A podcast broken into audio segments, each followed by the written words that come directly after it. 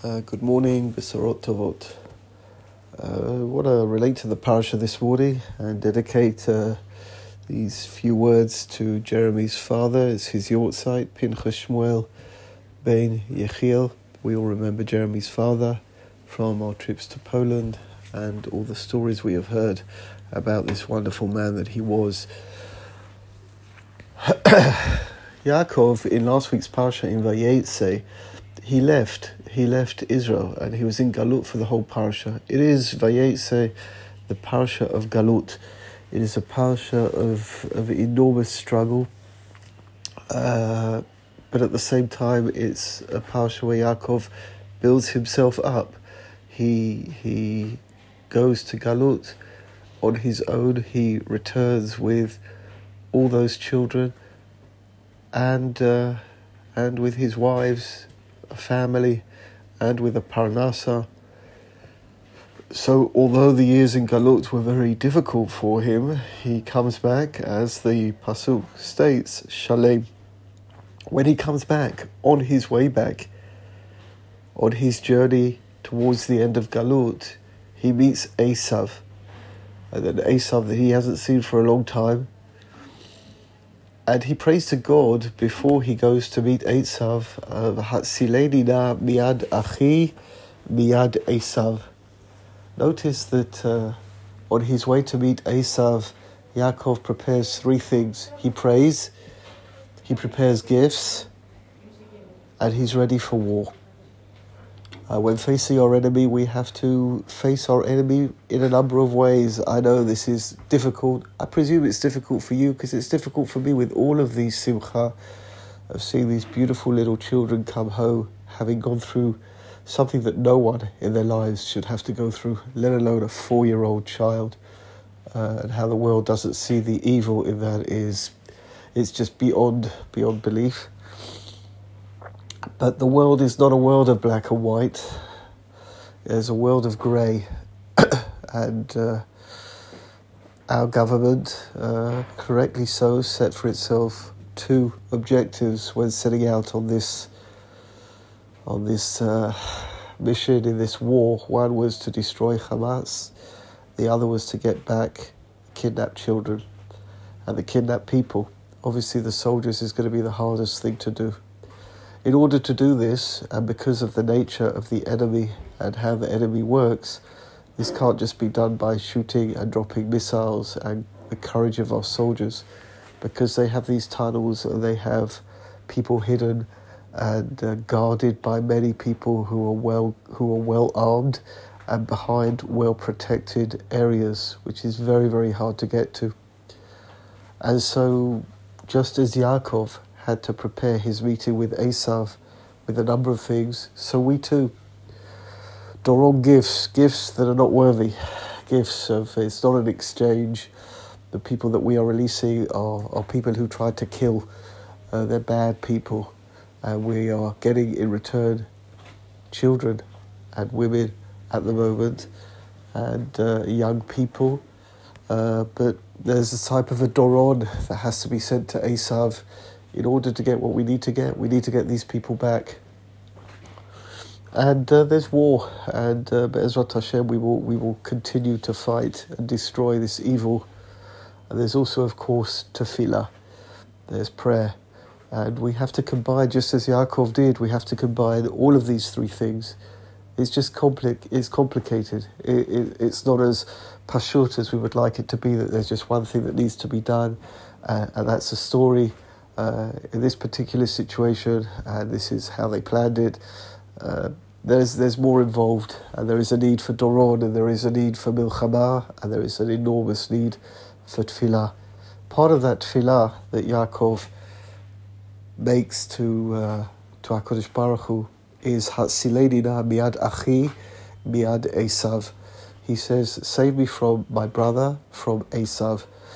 Everyone's asking the question: he only has one brother, and we know he's Esav. Why would the Torah need to uh, explain to us Hatzileina miad achi miad Esav? Yaakov doesn't need to explain to God, and the Torah doesn't need to tell us. Why is Esav called Achi and Esav?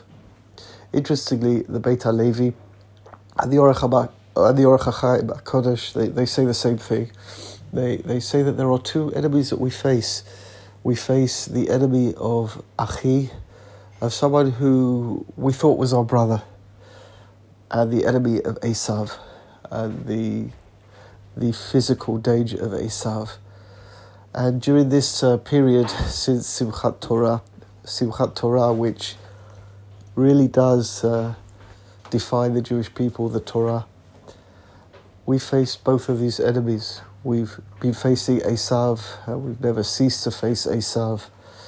We've also discovered that Achi isn't necessarily Achi, that who we thought was Achi isn't necessarily Achi. And that's a very quiet danger that has been deceiving us, and people are starting to discover as matters come to the surface that uh, people who they thought were their friends, people who they thought would look out for them, are, uh, are shockingly not and are exposing who they really are. The Esav can, can come in the form of kidnap, rape, and murder. And the Esav can come in the form of Achi. They pretend to be your friend, but then you have an Irish Prime Minister who says that uh, Emily this Irish Israeli girl. She got lost and she's been found. Got lost? Uh, she, she was kidnapped. She was kidnapped. She didn't get lost. And uh, this was filmed and uh, everyone saw it. She didn't get lost when the head of the United Nations says that uh, what Hamas did on Simchat Torah did not happen in a vacuum. Really. So we, some of us knew some of us were aware, perhaps others viewed us as being cynical or negative, that the Achi isn't really Achi when 300,000 people turn up on the streets of London screaming uh, from the river to the sea, Palestine will be free, when everyone knows that that means to destroy the Jewish people. I'm not sure whether the people screaming it know which river and which sea. I'm not sure they know what Palestine is or what the issue is. But we are discovering that Achi is also a problem. We've discovered it in America, in Canada. In Europe, we always knew that, so it's not such a chidush. It's probably a bigger chidush in America. But in Europe and Britain, we've always known to a degree that uh, kamdehu that there's a, a stand of respect but, but suspicion. And now we've discovered, even in America, that it, it's not necessarily the dream that we thought it was or other people thought it was.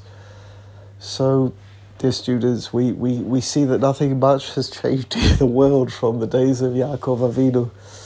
We have to approach Esav with tefillah to HaKadosh Baruch Hu.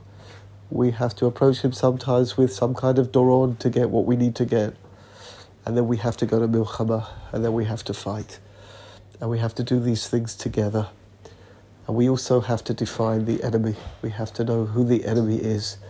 And running up, we have two Chagim that Chazal left us, uh, Midrabanan, the last two Chagim before we got Yom HaAtzmaut and Yom Yerushalayim, the Chagim of Chanukah and Purim. And they relate to Achi and Esav. Uh, no one wanted to kill the Jewish people on Chanukah. They just wanted the Jewish people to assimilate, to, to give up on their beliefs. Uh, they approached us like Achim. They wanted us to to simply disappear and become their Achim. Uh, that's the Battle of Hanukkah. That's what lighting the light in the darkness is about. The Battle of Purim is the Battle of Esav. Uh, is is when Haman comes along and uh, wants to destroy us. And as we're experiencing now, as we get to Acharit Yamim, there's a time when Purim and Hanukkah come together. Hatzilenina miad achi umiad esav.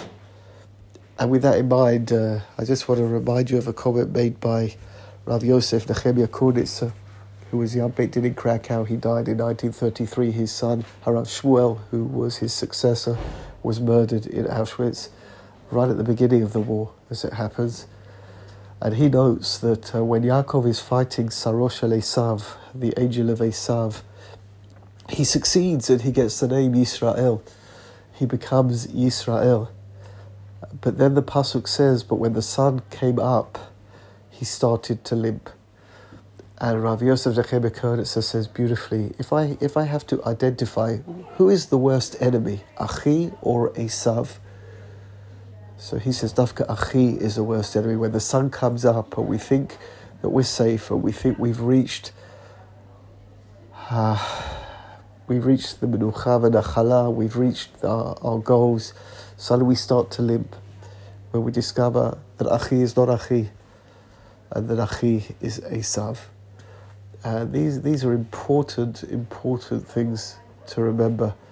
Uh, we struggle, but, but remember, remember what I told you last week that after the years of Galut and after these struggles, we are named Yisrael. We are Bnei Yisrael because we struggled in conflict and we succeeded. Be'ezrat Hashem, have a good day.